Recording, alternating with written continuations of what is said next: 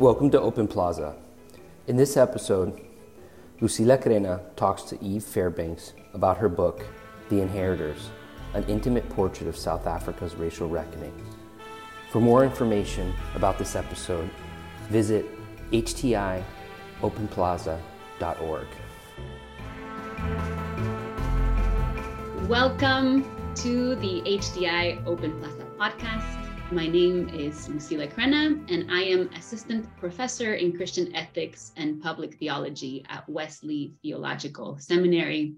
And I'm here today with Eve Fairbanks, an essayist and former political writer, and the writer of The Inheritors, an intimate portrait of South Africa's racial reckoning, her debut book. Welcome, Eve. It is so good to have you here with us. Thank you so much. I'm so grateful to chat with you. Eve, you've written um, a truly stunning book. Um, it's nonfiction, but novelistic, it's intimate and sweeping. Um, and the praise comes from uh, towering figures as distinct as Francis Fukuyama of End of History fame and Kiese Laymon, the fantastic writer who has said that your book is, I love this, a rigorous feat of wonder, love, and risk. And I am just delighted to get to speak um, to you about this work. Um, and I, I wonder, um, it is, it is a difficult and I think um, intentionally so book to to summarize. I would be unto it because it is a story that um, that that that wants others to be drawn into the story. Um, so I wonder if you could tell us a little bit about the book, if you could locate us a bit in your book. Yeah. I think in some ways it's a book about how people start to remember the past differently as it moves into the past and how that then changes the way I don't know the the the whole lenses through which they see the present, and um, it's set in South Africa. It follows three main people who are real.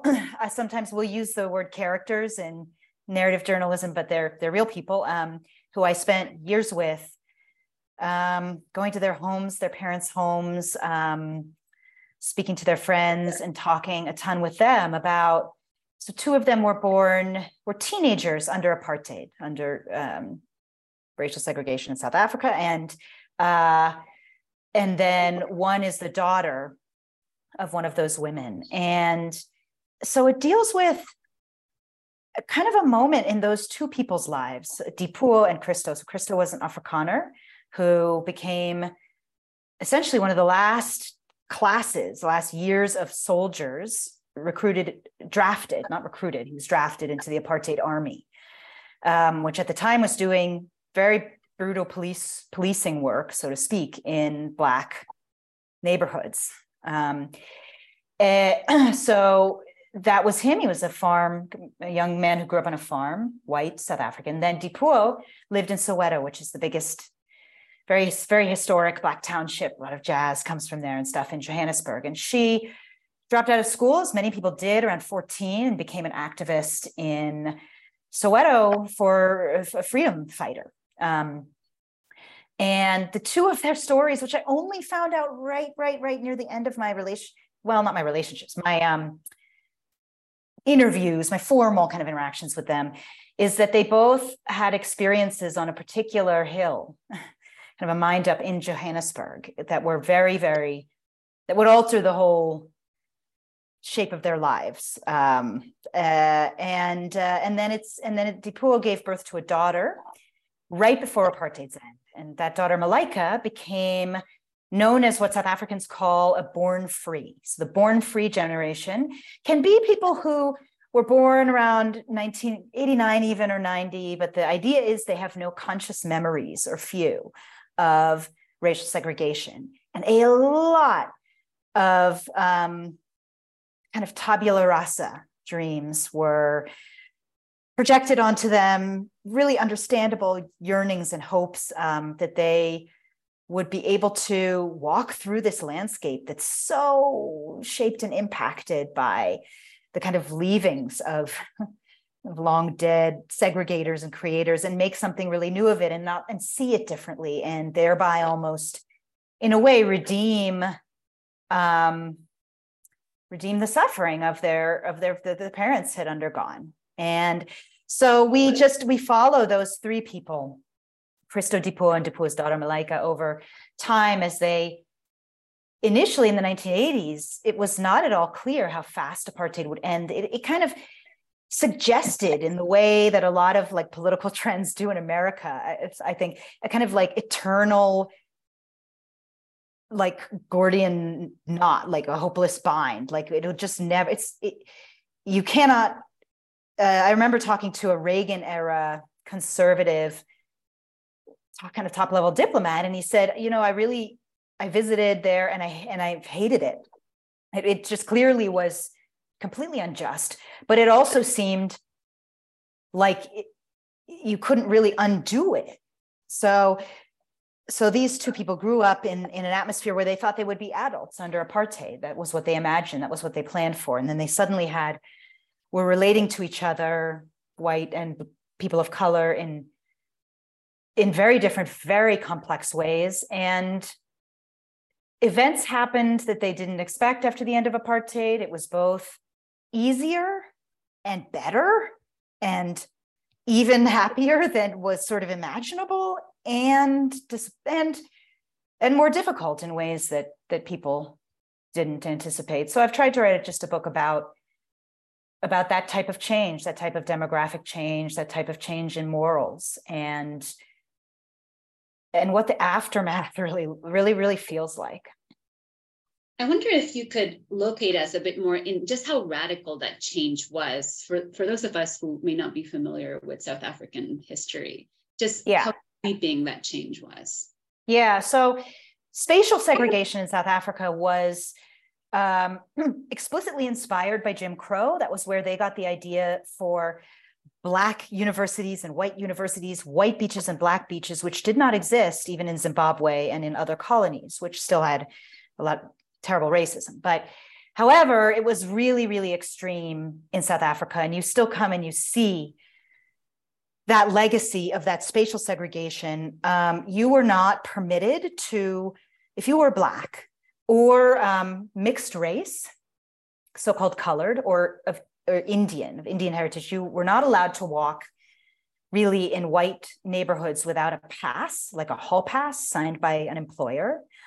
You could be arrested for just walking there.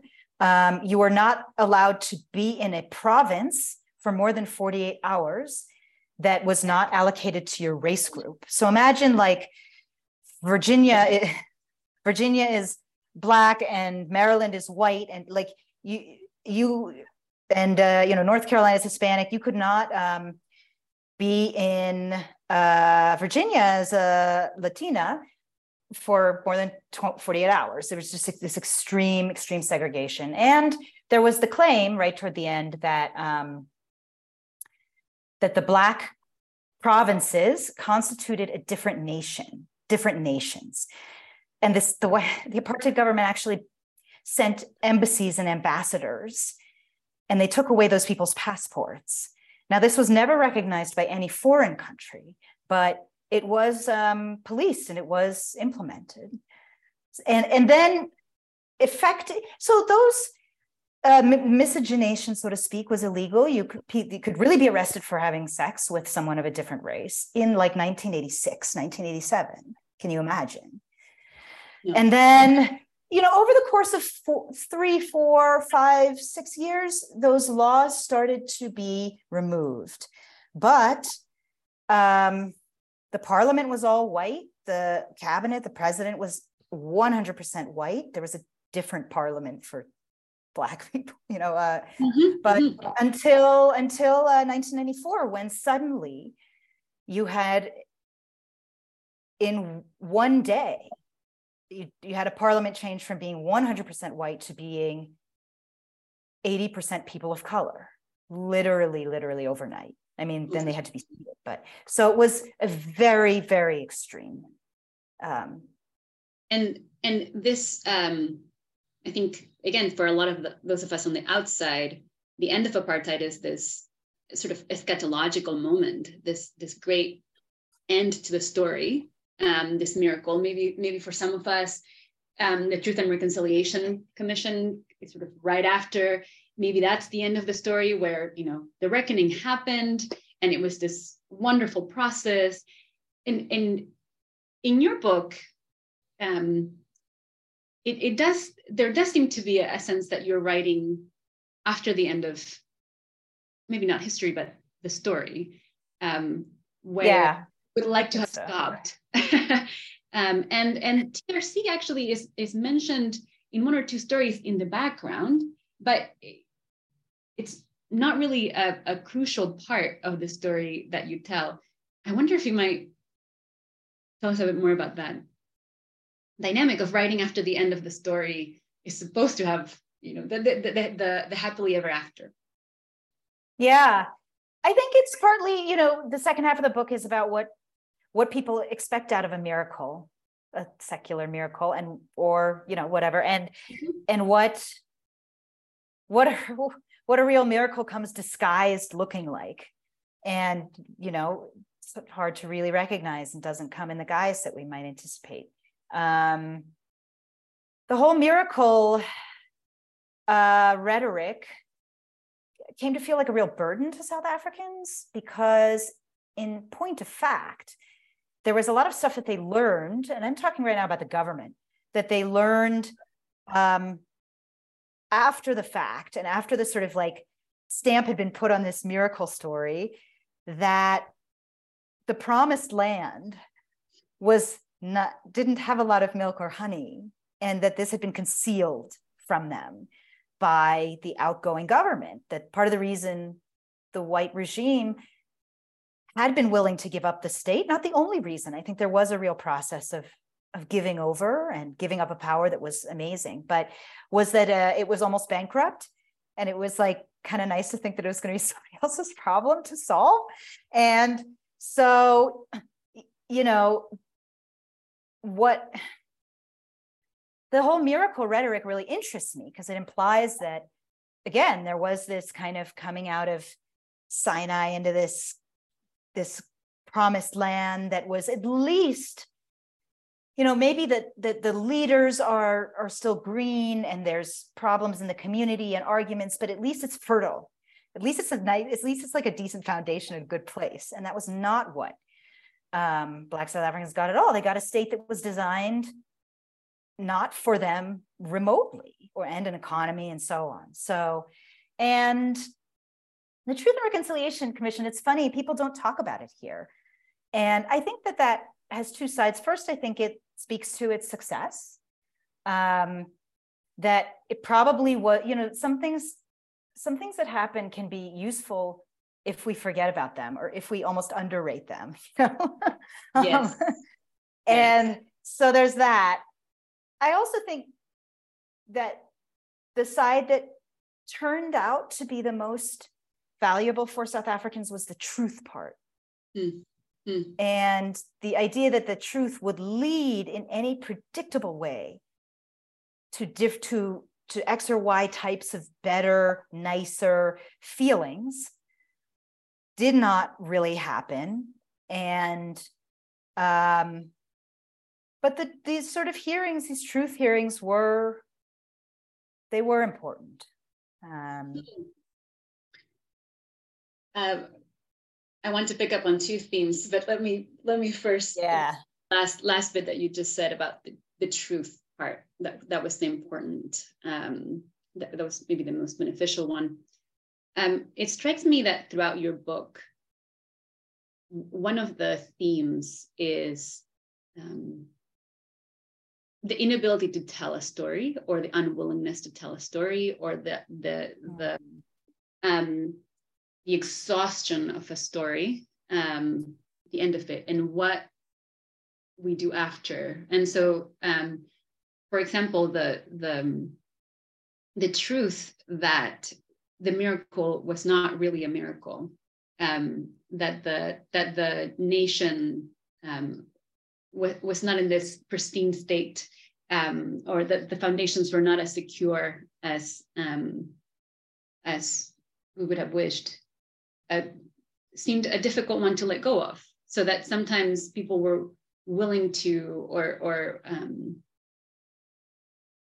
there was, as, as you described, sometimes almost a preference for um, the, the Black people who came to power to blame themselves for their inability to run this country rather than to, uh, in some ways, um, hmm. sort of give a lie to the story that that or, or show the lie of the story that um, South Africa had been this um, pristine place. It was better to to take the blame for um, for, for the minoritized group coming to power than to than to than to twist the story from the beginning. Am I reading that right? Or how would you say that? Yeah, I mean something that when I first got here, I read a couple of and by here you mean South Africa? In you, South Africa. I'm currently here. Yes, I've been here for 13 years. Yeah. when I first moved here, it was 2009. I remember reading a Time magazine story that actually clipped, if you can imagine physically, um, don't do that much anymore, but yeah. Uh, basically, and the thesis was like the reporter went out to some rural black areas and and people said i think i actually felt like my life was better under apartheid. I wish that they would come back and rule us again. And i remember feeling really shocked and like jesus you know is this a real what is this? And i you hear that a lot. Um, there was a degree here of degree, a uh, frequency, I mean, the sort of proportion of, of self blame that Black leaders um, would express, or that that Black people would sort of blame the community, blame others in the community who were um, irresponsible or you know had the wrong views x y or z or behaved badly or were corrupt or whatever it was and it was um, kind of i heard it in so many contexts and i really tried to go the book has a lot of um, anecdotes that are sort of anonymous from people who are not named. And these are people who would just be my friends, and we would be having like a very frank conversation. And I felt it was really important to include those in some way um, because those types of things often just miss journalistic efforts. They just get left out because there's no name you can attribute. And I came, people came to explain to me, but I also, I think, came to perceive that there was something weirdly empowering in a way about self blame that could that could be quite sort of vicious, um, turning in on oneself. And the reason is this: it's it maintains the idea that the sort of substructure and the the the gift, the thing that you fought for, the country um, that that you actually helped build, but were not had no cho- direction, you know, had no command over. Um, that that is good, that it has good bones, that it's it's that it it it's really just could be turned around, could be made fruitful for everybody, that the promise could be fulfilled.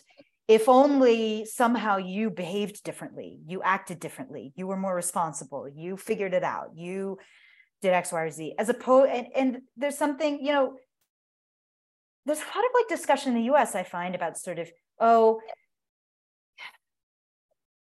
get this from certain t- types of commentators, but you know, minorities want to blame, you know, they want to say that America's terrible and it's systemically racist and horrible and ruined and and and that that you know makes them feel good or whatever. Like it actually it's so burdensome to really face if that's a, a one of many truths that you do have to face because then it's like you know that you're being held up to at least for a while, the sort of image of those who came before you, which gets quite burnished, gets more burnished as it goes back into the past and forget mm-hmm. how corrupt white the white regime was. It, it looks very operational. It looks very unjust, but very efficient. You're going to get held up to them, but you have this this thing that you're trying to operate, this society and run it that's not really operable. You're not going to get it off the ground. And so there are some realities in South Africa that if you, it's one thing to kind of come and hear it once and think, oh, that sounds right. But to live with it day after day after day, this this reality, it is so exhausting that you I have so much, I so understand why you would start to inhabit a story about the country like it's all the fault of certain competent black people you know that mm-hmm. that that is obviously reductive that appears more kind of simplistic than than people really are but it's it's like a it's like a buoy the power of a story to give meaning and to to in a sense of agency at least or a sense you often say of, of understanding at least um, more than um, than reality would give you hope. Mm. You know, this is something I am from Argentina, and uh, Argentina has a long history of this kind of feeling of um, if only we were more like the Swiss, the country would really take right. off. Yeah, right. if, yeah. if only we were, our, you know, we, we um we weren't Argentinian. Um, it's funny because sometimes you hear people saying that, and you're like, you take a step back and, and you're like, it's so obvious why, you know, Argentina, from my perspective, why Argentina wasn't dealt the same hand and couldn't be the Swiss. And, but like, it's, it's so desirable as a, as an, that, that you end up inhabiting a sort of more simple narrative than, than you really know is true. Mm-hmm, mm-hmm. You know, I'm interested um, as we talk about the the kinds of stories that truthfully tell the reality. I'm, I'm interested in maybe you sharing with us a little bit about your writing process, both because I know that a lot of the people who will hear us are um, academics who really wrestle with the writing process, but also because from what I've heard in other uh, conversations that you've had, it strikes me that writing this book um, I'm going to describe it theologically here. It seemed a bit of a conversion for you in terms of the right, finding the genre for it. That that the telling of the story, you had to find the way to tell it that would be faithful to what you were experiencing. And I wonder if you could tell us a bit about uh, those drafts, maybe left to the wayside, and um, yeah, way that you finally um, write this? Yeah. Um, it's so that I was working on this book for 10 years, um, which was not the original intent. And I had ideas, or let's say that I had been taught certain ideas about long form journalism and journalism in general, which is off the record interviews are in general bad. Um, you should try not to do them. Um, you use what has been given to you in a formal interview context, and there's ways that you set that up. And and these, I think that there's reasons that these exist, and there's elements that are very, very important around establishing boundaries, establishing consent, and so on and um, and also uh, finally that that you're kind of looking let's say you have an idea of something you want to write. You have a, an argument or a concept or something you've observed or and then you kind of look for exemplars of it. And so you think okay uh, i need to you know want to write about um, a high level official in the black led government or whatever because that's a certain type of role that i need to write about and yeah, I ended up writing a full version of this book, like 100,000 words in 2015. And my publisher actually accepted it.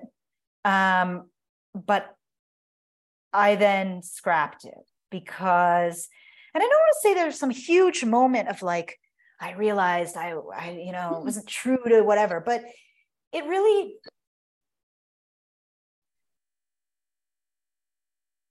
it was kind of like doing it that whole way forced me to confront how I the the discomfort I had always felt, even working in Washington as a reporter in Washington, about truth and objectivity in journalism. Mm-hmm. That could be a whole other discussion, but people do not say in a formal interview context what they say outside of it. And you get whole shadows and whole shades and whole tones that are just missing from i think of this my mother is is is politically conservative um i struggle with personally but uh, she's quite politically conservative and she, she uh, voted for trump as a joke like because she hates liberals so much she wanted to play a prank she voted like a prank.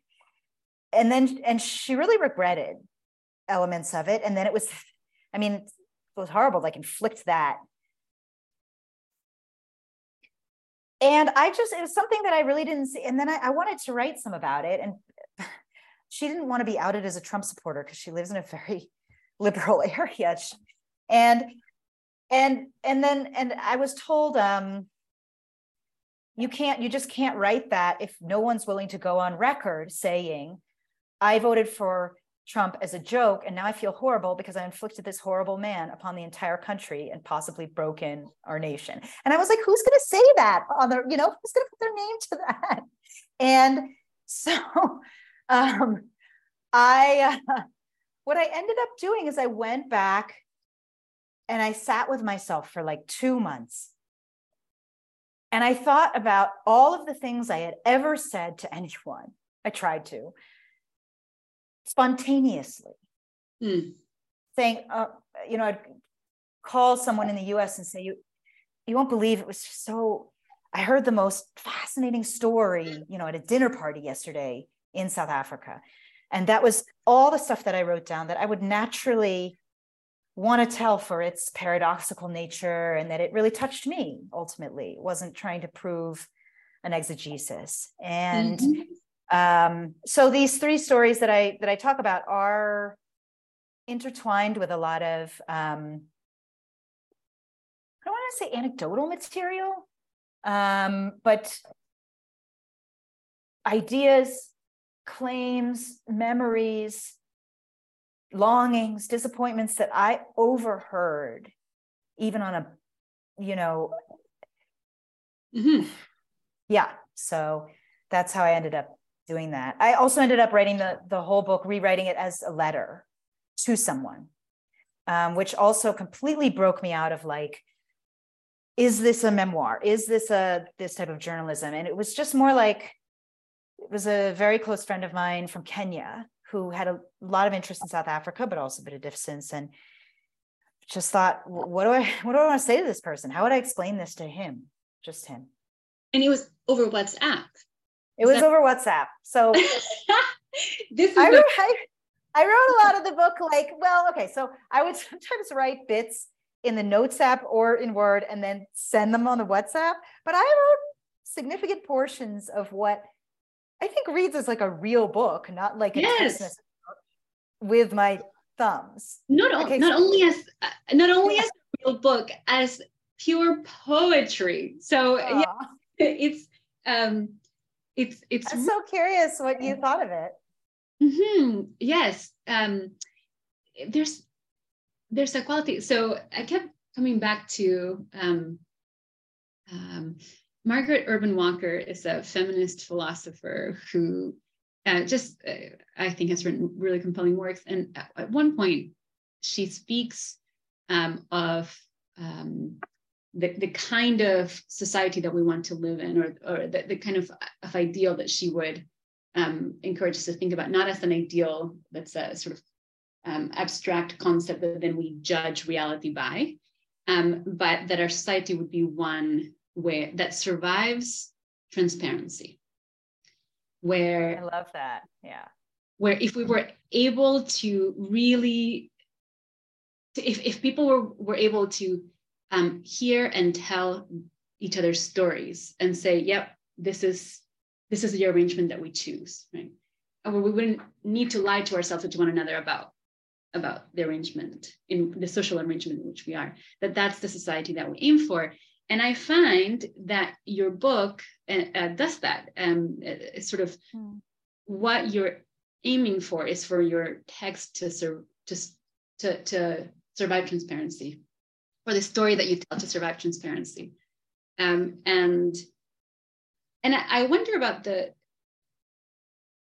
now now i'm going to um, do what you don't do and do draw sort of two archetypes or two two narratives right? But there's there's there's a narrative um, that is uh, like the murder mystery plot where we find the murderer and he or she is now taken out of the community and we return to a, a state of, of, moral purity. Or or the hero story right? Where um, the hero, either the, the you know the dis- disciplined um, military man or the um, uh, activist leader, they um, in obviously very different ways are the heroes of a story, um, and and and everything else finds coherence around them, and the story that that you write is one that does not have that kind of clear arc, that kind of clear protagonism. And yet, all of or many many of the characters, especially the secondary characters, I think the primary characters wrestle a bit more with this, but are are trying to find themselves in a murder mystery story or in a hero story, and it's the, the so true. Yeah. hmm It's so it's so funny when you say it that way that it's something that just would like hit me like like waves like you're standing you know getting hit over and over here was that nobody is willing to at least not try to be the hero of their own life. And it's and it's so fascinating to me how on an individual level we encourage everybody to do this everybody to live their truth everybody to have their joseph campbell their hero's journey everybody to you know um and yet kind of when we think about like like institutional dynamics or structural dynamics or like national politics or anything we don't really acknowledge just the the the, the that everyone's on this mission to like that nobody really nobody's going to like easily go down as the villain and and it's not even in a way like you know i'm full of not necessarily in a way of sort of I have white pride. I'm not going to let you take that away from me. That I'm not proud. It's more like I just think it's it's it's natural for us to recognize on the individual level that that people do want a way to feel like a a hero, some glory, some rising above, and then and then you have a, a type of maelstrom where it doesn't feel like everyone can feel that way at the same time. But hmm. um, I also think I think you're right about. I was just having this discussion with a South African friend of mine today about um, the pre- the continual presence of discussion of of race dynamics and apartheid here, which he finds. Um, he sometimes, I guess, he wishes that we the conversation would just be more practical. There's this electricity shortage, and you know, we when can we stop talking about race and and we need to sort of resist uh, the desire to talk about that. And I don't know, the more airing of how people really feel, there's that paradox that nobody quite wants to trust in, but people know, I think, that if you do air it, it can lose its grip. But the fear is that if you air it, everyone will just kill each other and it'll be terrible. So you don't. Um, mm-hmm. But just the last thing I'll say from what you said is it one of the things through writing this book and, and living here is um, I, I think I got a real respect for and also tried to show how what a lifelong journey it is to face truths to, to say to speak the truth to you know to grapple with multiple ones. And i whenever i come back and visit the usa i'm struck that sometimes this is presented as something kind of easy. Like if you decide to just start telling the truth or if, if you decide to just uh, you know live your truth or or or be real about the truth then that decision can just hold. You'll know what it is pretty easily you know it'll reveal itself to you. Um, and you know some of that that discourse is more in kind of self-help but i think it really bleeds into a whole lot of other arenas. And it it's such a it is such a heroic and monumental task you know just facing these types of truths and sitting with them and surviving them is as big as anything Elon Musk does mm-hmm. or puts together or builds in a factory or yeah yes yes um this reminds me of you know one, one of the key concepts of latina theology um, mm-hmm. is um, by the, the, theologian ethicist um, Ada Maria Isasi Diaz, who um, coined for us the, the, the concept of lo cotidiano, the quotidian. And for her, lo cotidiano, um, the, the horizon of the day to day, is the site of resistance, the site where we come to know reality, should say, come to know reality, uh, face it, and take responsibility for it. And she said, any revolution that that changes the structures uh, first that doesn't flow from lo cotidiano up but that flows from the structures down will actually yield, leave oppression unchanged and the cotidiano is not just what we do every day is not um, simply to be replicated but it's the site where we face ourselves and we face one another where we love one another where we um, tell truth to one another in that day to day. And, and it strikes me that there's something about the miracle of apartheid, of the end of apartheid, where, where the cotidiano, the day to day, was was almost put on the on the back burner because we had these big world historical events to deal with and um and we'll deal with that later and so so you might have something to say about that but let me just uh, hmm. one more theme that i think struck me and i've not heard you talk about which is the um how much you speak about love in your book and um it is this is both um danielle steel novels as sort of escapist visions of love and towards the end we have one character who says you know this is this is this will be the time where i start dating you know this this and, and find myself beloved. But also love in um you tell these really poignant stories of um or or this really poignant observation of um white south africans afrikaners who would um leave uh, who would visit the us and find themselves delighted by being included in the company of African Americans, of, of, Blacks in the US, um, and just to feel themselves welcomed into a Black community. It was this, you, you put it somewhere here that it's, it was as if they had quenched a thirst that they didn't know they had and had almost killed them. And so there's love is everywhere as, as the sort of in the story and, and then and then the frustrated love the ways that um that the structures it is not sentimental but the way that the structures take away the capacity to love and be loved in a really mm. not sentimental way in a really um in a way that gets to to the heart of, of the question of what it, what it even means to flourish, what it even means to experience a miracle, what it means for life to have any meaning um, for society to work.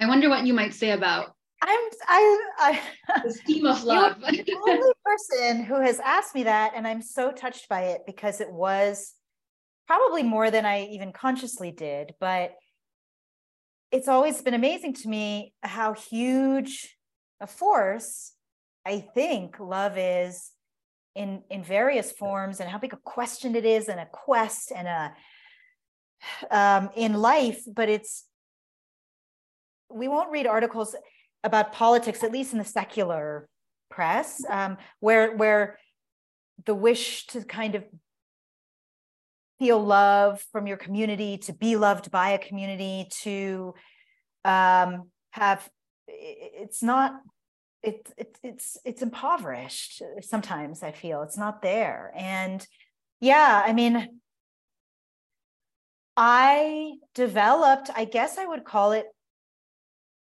I sometimes have to call it a theory, but I really feel it's a belief. I, I believe it that a lot of even very right wing South Africans who, if you did one interview with them, would come off as quite hardened um, here.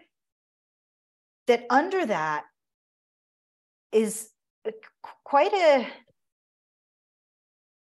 fluid uh, and complex, not everybody, you know some people are just yeah not great but like um quite a quite a complex and and soft and soft. I don't want to it's not even that i have sympathy but i just found it so true that you would sort of poke these people or spend quite a bit of time with them and and they would they would reveal that they um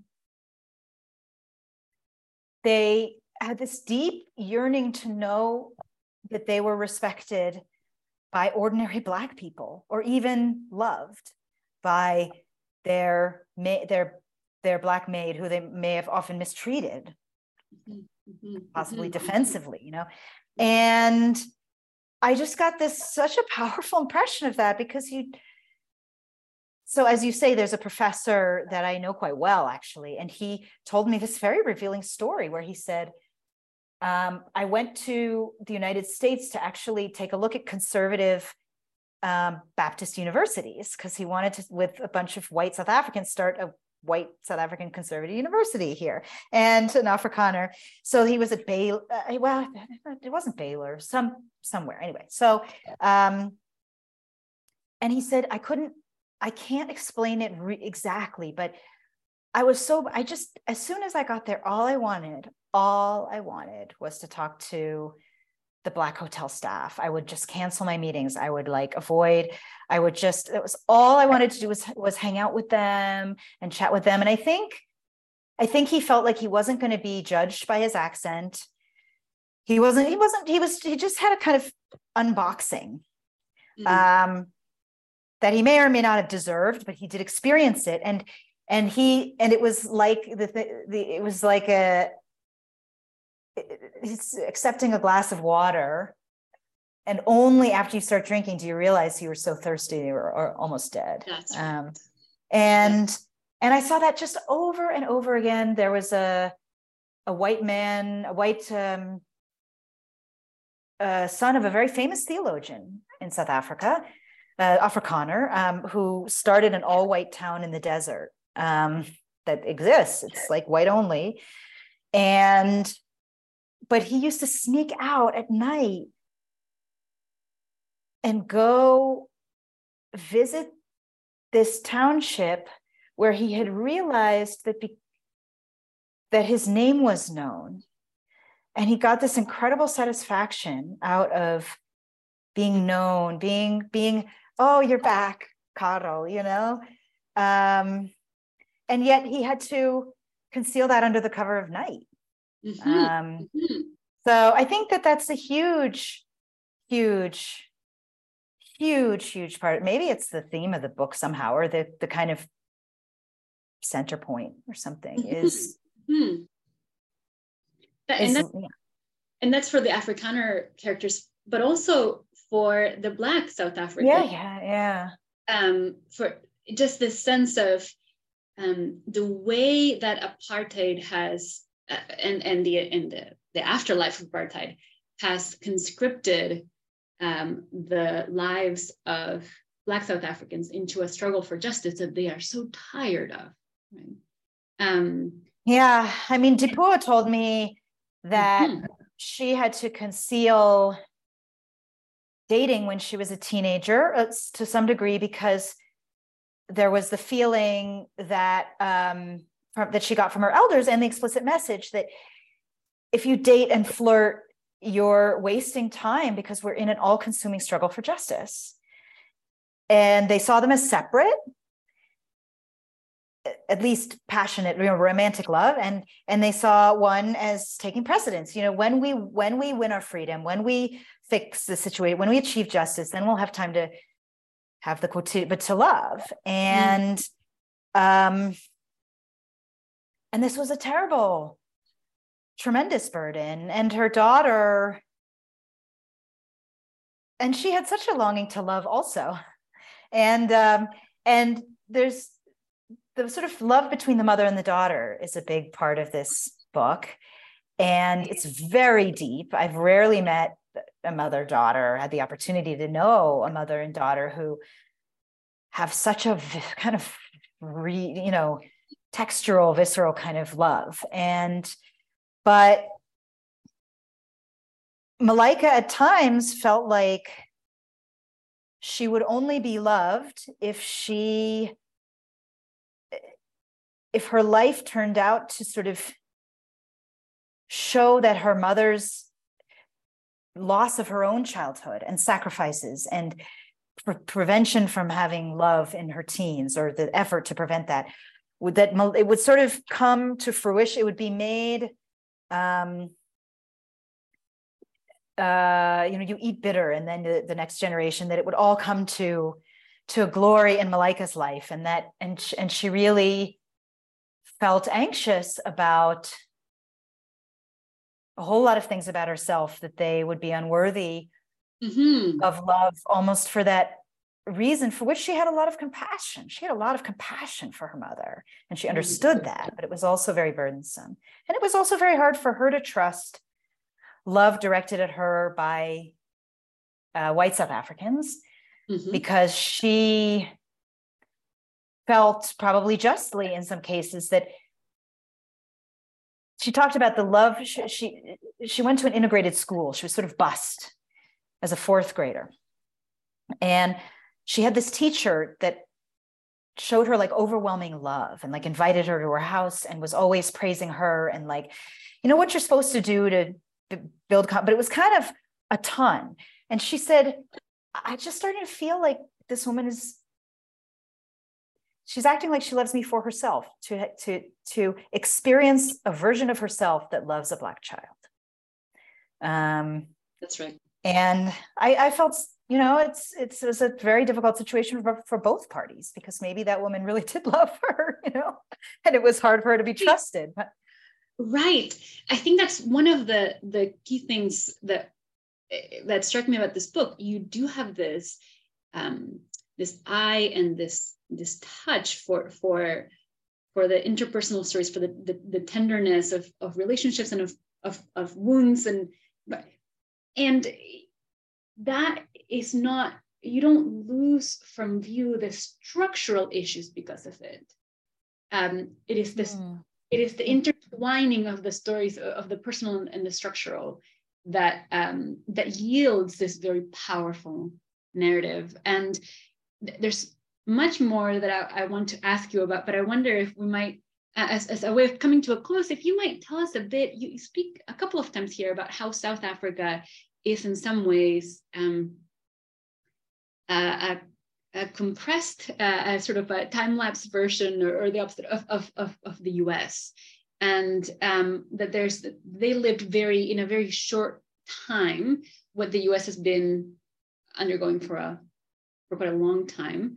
And that they might tell us something, South Africa might tell us something in the US about where we're headed and about our current moment. So I wonder if you might speak to that um, aspect um, of your work. Yeah. To re re narrate what I just said, to re describe it, please go ahead. no. in the book, I put it, you know, I, I, I certainly think that if you're looking for a country toward what I get frustrated in the US, I, it's not the Swiss. We, we used to have this thing of like, why can't we be like Denmark? And I was like, Denmark's this tiny country. many reasons, many clear reasons. But um, but if you want to look at a country as an American mm-hmm. um, that has the, I think the the most interesting parallels with the U.S. in terms of um, race history related to the Atlantic slave trade and um, you know uh, African Americans, Black Americans, uh, mm-hmm. white settlers here, Afrikaners. It's it's it's really the country to look at, and you know it had, uh, and I, I say this really loosely, but I think there is something to it on two levels. One one's a little bit more superficial on its demographic, uh, which is that in terms of kind of who held the reins and when you would walk through like nice downtowns and stuff like who um you know you what kind of bodies you would see and at the fanciest cathedrals. And um it was like america in the 19th century kind of throughout the 1980s and now you have a a real dominance in the public square. So on newspaper pages, writing school curricula, um, not necessarily having the wealth of the country, but in terms of who's setting kind of the moral agenda, and um, it's it's people of color, which I think is not. I don't even think it, that's gotten to the point of proportionate inclusion in the U.S. But I think there's something also, and maybe you sense this, but I certainly always felt that the US um, had a redemption narrative as a country, way more than like when I went and visited the UK as a kid. I was like, oh, this just seems like a place where people live and like they're not happy with how their garbage is collected. It's, it's not maybe constantly chewing over these grand questions of have we lived up to our potential? Have we reached the promised land? Have we um, undone our chains? Have we, uh, you know, um, risen like as a people? Um, lived up to our exceptional origin? Identity? Yeah, and I mean, Lincoln mm-hmm. talked about slavery as America's original sin all the time, um, and and South Africa has that. It's it's recognizable to Americans because it also has that quality of that national story.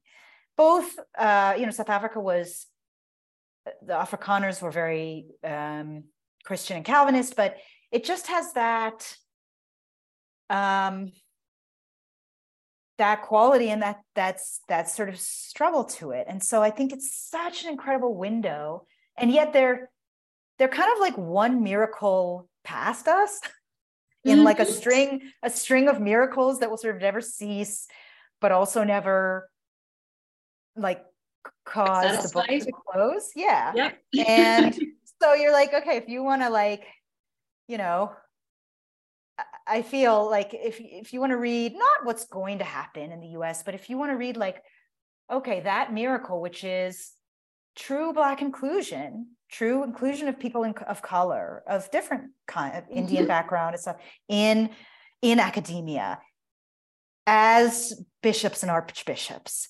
Um, running churches, uh, setting the agenda, writing public school curriculum. Like that's that's the miracle that they achieved and are now in a situation of like, you know, what does that really mean?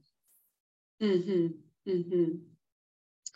Well, there's so much more to say, uh, Eve, and I just hope that um, those of us, those of those who are listening to us, um, will pick up this book and uh, taste and see for themselves uh, just the complexity and the beauty and and the wisdom, the wisdom of of your book. So, thank you for being with us. It's been a pleasure to speak with you, and um, I wish you all the best in what I said I would I would mention and have not yet that your book is coming out in South Africa.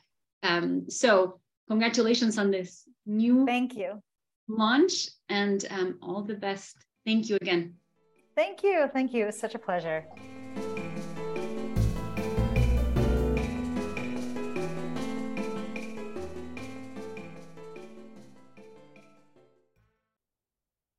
This has been an HTI production. For more information, visit us at htiopenplaza.org. The Hispanic Theological Initiative provides Open Plaza as a public service. The views expressed by the guests are their own. Their appearance on this program or any reference to a specific product or entity they represent does not constitute an endorsement or recommendation by HTI.